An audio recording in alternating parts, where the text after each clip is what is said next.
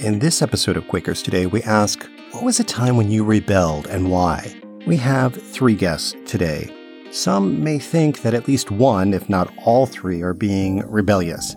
They can definitely feel like outliers among certain Quakers. I'm curious about how you will receive them. I am Peterson Toscano. This is Season 2, Episode 3 of Quakers Today podcast, a project of Friends Publishing Corporation. This season of Quakers Today is sponsored by the American Friends Service Committee. Timothy Tarkelly is an English teacher, a debate coach, and a lover of the outdoors. I spend as much time outside as possible. When I'm feeling really wound up, if I'm having like a couple of days where I'm just not, my brain's not clicking right, I'm feeling agitated, I'll sometimes take stock and realize, you know, I've been really busy lately. I haven't been outside in over a week. And sometimes that means I just need to go and walk and go count the birds or go fishing or whatever. He's also a Quaker. What I'm looking for in religious community is silent worship. When you get a group of people in a room who are genuinely spiritually vulnerable and spiritually supportive, amazing things can happen. I'm a spiritual guy. I grew up in a very religious family. I've communed with lots of friends who have different faith traditions than I do. I can connect with a lot of it. But for me, the most profound experiences I've had, not just like personal revelation or anything, but feeling connected to others in worship have been in unprogrammed worship. Timothy finds that time in Quaker worship is similar to the time he spends in nature. There is something powerful about silence, but I don't think that it's just silence. I think that it's anticipation in the silence. In a meeting, you're not just sitting there silently, you're sitting there collectively, you're waiting. And maybe something comes and maybe something doesn't. That's also not the point either. Regardless of if you went through an hour in silence or if you went through an hour where people had things to share, you got to the end of that hour together in nature, it's the same way. It is silence, it is seclusion, but you're alert, you're focused, you're waiting for this interaction to happen.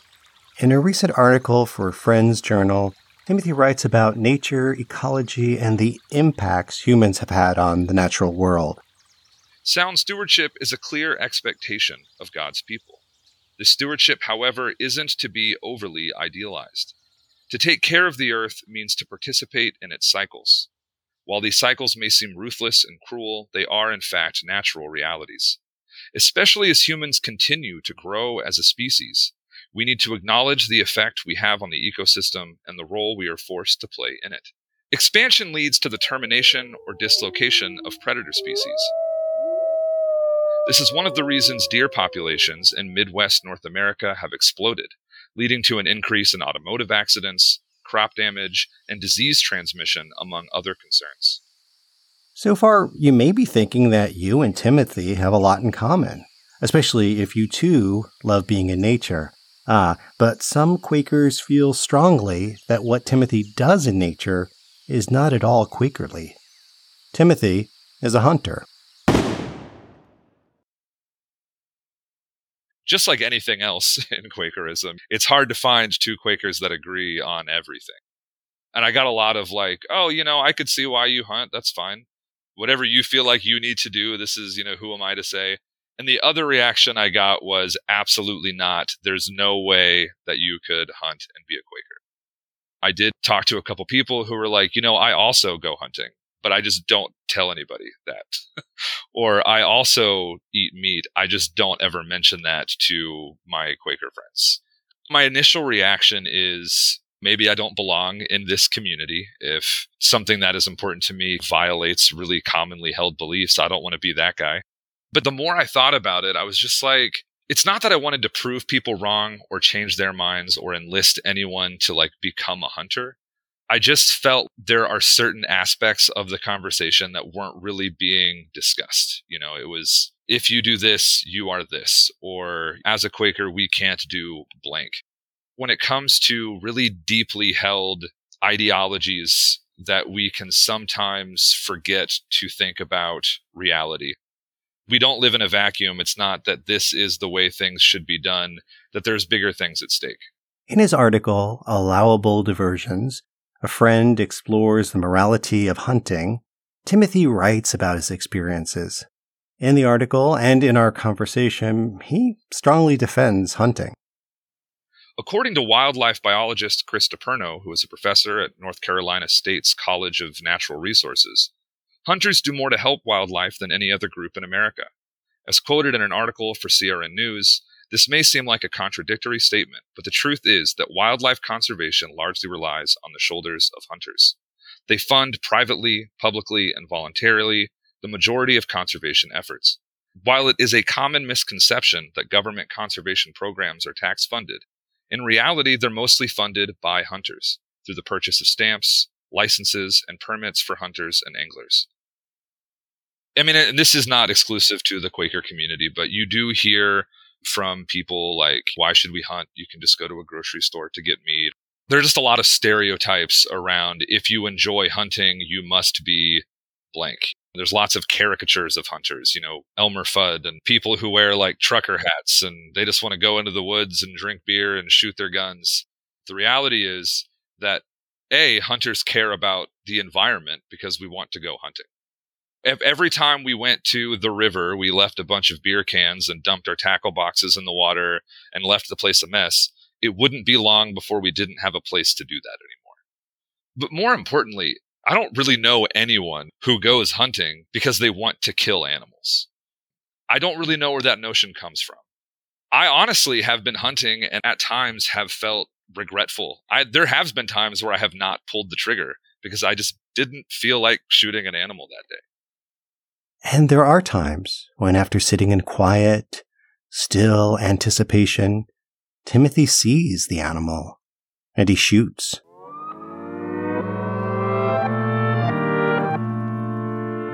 I most recently went squirrel hunting. I'm mostly a small game hunter. I went squirrel hunting and I made a squirrel quiche. That is a favorite of mine and it's it's a party favorite. We had a board game night and that's the food that I brought was squirrel quiche. Timothy Tarkelly's article Allowable Diversions: A Friend Explores the Morality of Hunting appears in the August edition of Friends Journal you can also find it at friendsjournal.org. In the show notes, I have links to Timothy's books of poetry and other writing. I will also post his squirrel quiche recipe.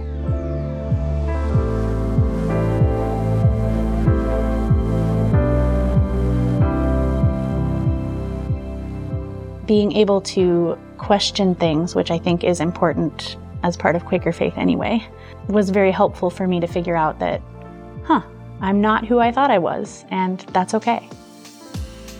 My name is Erin Wilson. I use she, her pronouns. I live in Tualatin, Oregon, and I am a direct member of Sierra Cascades Yearly Meeting of Friends. There was a lot of tension within Northwest Yearly Meeting, which is the yearly meeting that Sierra Cascades split off of. I think there was a lot more going on, but the issue that they pinpointed it on was LGBTQ inclusion.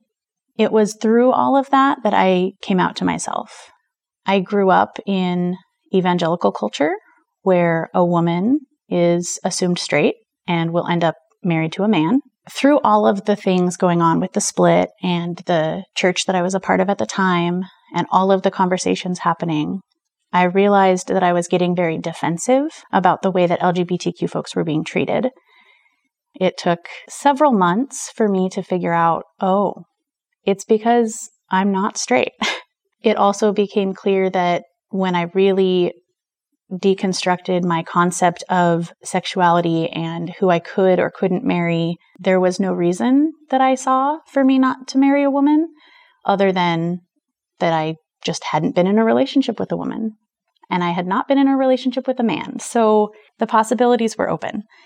I've chosen the label bisexual I'm still figuring out what exactly that means. Being able to use Quaker values to help me process that, it was important to me. I think of the testimony of equality. That was something that was important to me with the whole experience of the conversation happening in Northwest Yearly Meeting that led to the split and then Sierra Cascades formation. Just knowing that if we're all equal, why does one aspect of our identity matter?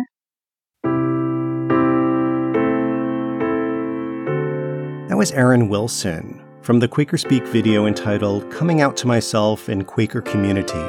You will find this Quaker Speak video and the Quaker Speak channel on YouTube, or just visit quakerspeak.com.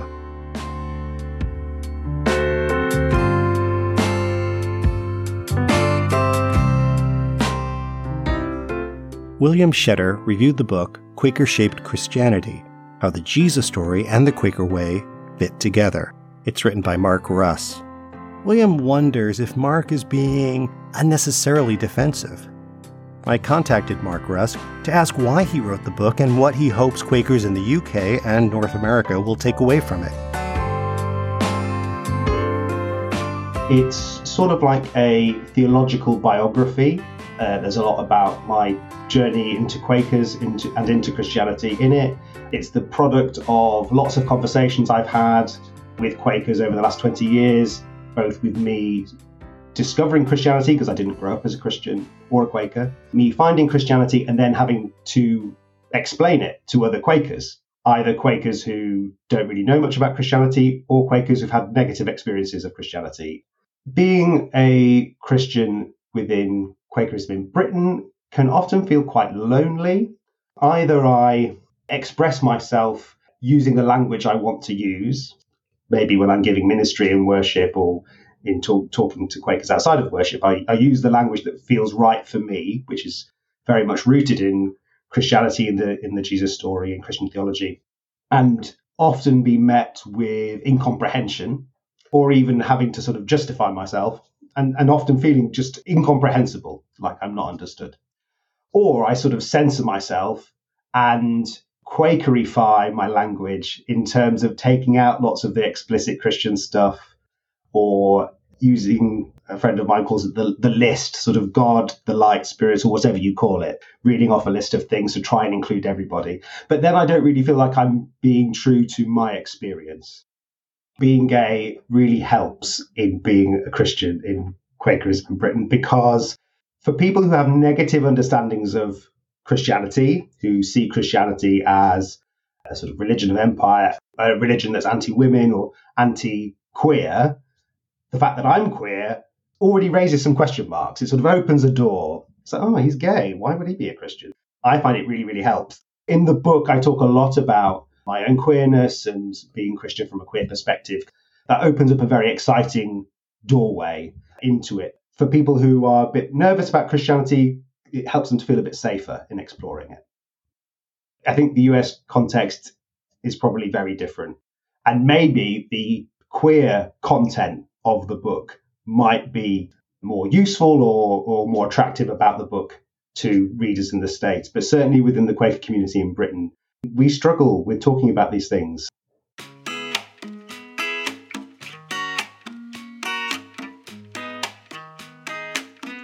That was Mark Russ, author of the book Quaker Shaped Christianity How the Jesus Story and the Quaker Way Fit Together you can read William Shetter's review of the book in the August 2023 issue of Friends Journal. You can also read it at friendsjournal.org. Thank you for joining me for this episode of Quakers Today. Season 2 of Quakers Today is sponsored by American Friends Service Committee. Do you want to challenge unjust systems and promote lasting peace? The American Friends Service Committee, or AFSC, works with communities worldwide to drive social change. Their website features meaningful steps you can take to make a difference. Through their Friends Liaison program, you can connect your meeting or church with AFSC and their justice campaigns. Find out how you can become part of AFSC's global community of changemakers. Visit afsc.org. That's afsc.org. Visit QuakersToday.org to see our show notes and a full transcript of this episode. And if you stick around after the closing, you will hear listeners' responses to the question What was a time when you rebelled and why? Thank you, friend. I look forward to spending more time with you soon.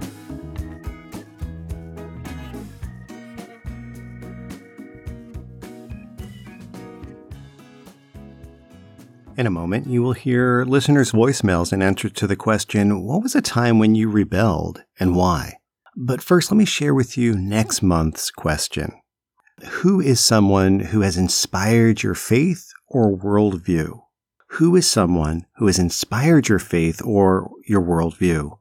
Leave a voice memo with your name and the town where you live. The number to call is 317 Quakers.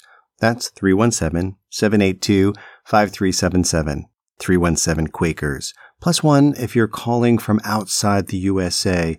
You can also send an email. I have these contact details in our show notes over at quakerstoday.org. Now we hear your answers to the question What was a time when you rebelled and why? Yes, hi, my name is John Krieg. I work with AFSC in Des Moines, Iowa. I'm thinking of a time in 1985 when uh, friend of mine and I, just out of college, uh, visited Guatemalan refugees in camps along the Mexico-Guatemalan border. That was uh, against the law to do that, to visit those camps, and I'm uh, very glad that we uh, disobeyed that law and instead uh, went and visited those folks. It was uh, pivotal uh, in terms of me later then working with Quakers and AFSC for uh, peace and justice in Central America and uh, and around the world. So thank you. Bye bye. Only three minutes, huh? Okay. My full name is Walter James Bennett Rutledge. Live in Centennial, Colorado. Um, I'm not sure I'm going to be providing the kind of an answer you want because you do seem to be interested in rebelling against society, but I wanted to go on the record as a time when I was rebelling against God. I was in my 30s. I was uh, sifting through Bible, what it actually said versus what various preachers said it said. And uh, I was caught on a verse that said that uh, in the New Jerusalem, everything from before will have been forgotten. I was comparing it with the notion of human beings as the larval stage of what are to become saints, realize that even among butterflies, the larva does keep its first six legs. But if everything has changed, we have new bodies, we have new natures, we have no memories of everything that's gone before, what does it mean that Jesus saved me? I mean, it's going to be great for this critter that finally emerges, but how, in what sense can that possibly be me? And that uh, got me in a, a lather for several years, and I would only go to church on Palm Sunday, where they went through the part of the gospel where Pontius Pilate goes before the people and who shall I release in celebration of this Passover season. Jesus Barabbas or the other Jesus? I uh, got to yell out at the top of my lungs, give us Barabbas. And to the question, what shall we do with this other Jesus then? I got to yell at the top of my lungs, crucify him. And uh, I stewed that way for several years until I finally circled back to uh, my philosophy slash mathematics training to where I had to confront that I can't even prove I exist now. I have to settle for, uh, depending on the context, close enough for engineering or a likely story. And of course, that upset my uh, whole theology and I think at that point I was working on the 34th Reformed Church of the creator of Bennett Rutledge. I've settled down to, as far as protesting and acting out against society, to uh, considering myself the loyal opposition of a government that is defying the Constitution of the United States, the Constitution of Colorado, the Home Rule Charter the City of Centennial. Anyway, I'm keeping busy and trying to uh, keep the city council on the straight and narrow, and we'll see what happens. God help us all. Amen. Bye.